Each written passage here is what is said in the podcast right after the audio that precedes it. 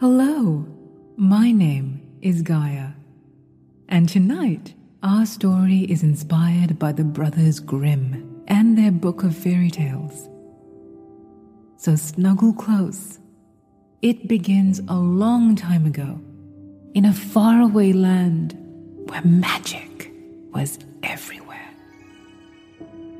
Oh my, magic hid in the tall trees and in the giggling rivers, and in little hidey holes and great big castles.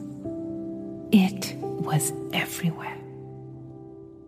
Now, it was in this magical world that two princes set off for adventure. The older prince was, oh, a troublemaker. You see, if there was trouble to be found, you'd best be sure he'd find it. But his younger brother was different. He was kind and thoughtful and spent most of his time trying to get his older brother out of trouble. You see, here's an example. Once they were walking in the woods and they came across a magnificent beehive. It was such a beautiful thing, all golden and dripping with honey and bees buzzed in and out with the sweetest nectar. And because it was so beautiful, the two boys looked with awe. And then, uh, uh oh, the older brother wondered what would happen if he set fire to it. But, thankfully, his little brother rolled his eyes and wouldn't let him find out. And then, later, when they found ducks in a lake, the older brother wondered if he could pluck all their feathers without them noticing. Oh, silly boy. And then, when they found an ant hill, he wondered if he could run through it without getting bitten.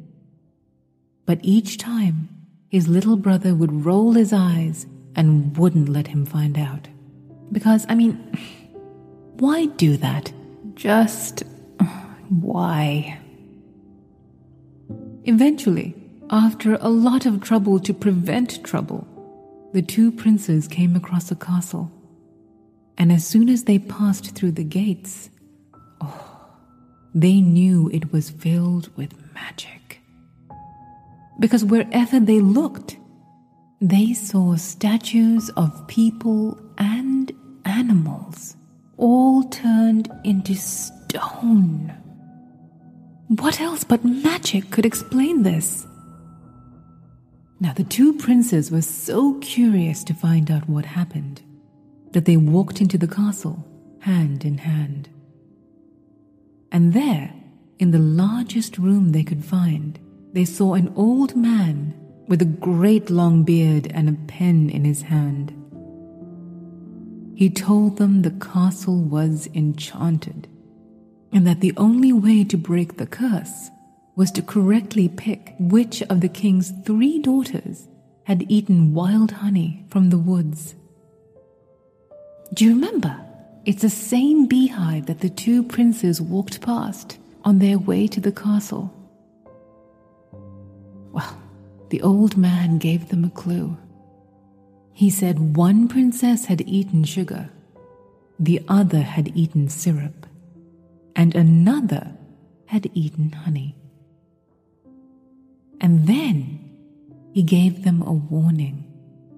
If they chose wrong, they would also turn into stone. Well, the older brother said very matter of factly.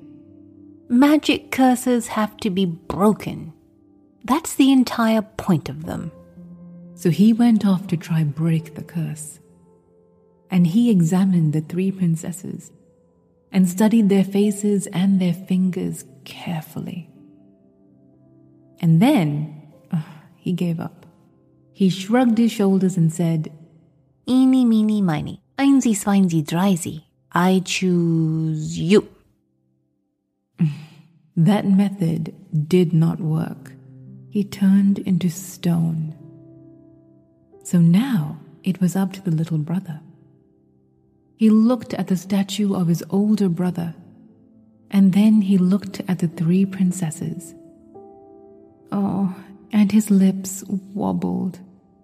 Oh, poor boy. How could he tell what was in their tummies or on their tongues? Oh, he burst into tears. But just at that moment, the queen bee came by. She heard him crying, and she remembered his kindness towards her hive. Do you remember from when he had prevented his older brother from setting fire to it? Well, it's because of his kindness that. Buzz, buzz. She whispered a plan into his ear. Buzz, buzz, buzz, buzz. And then she flew to the princesses to taste their lips. Mmm. And she sat on the shoulder of the one who had eaten honey.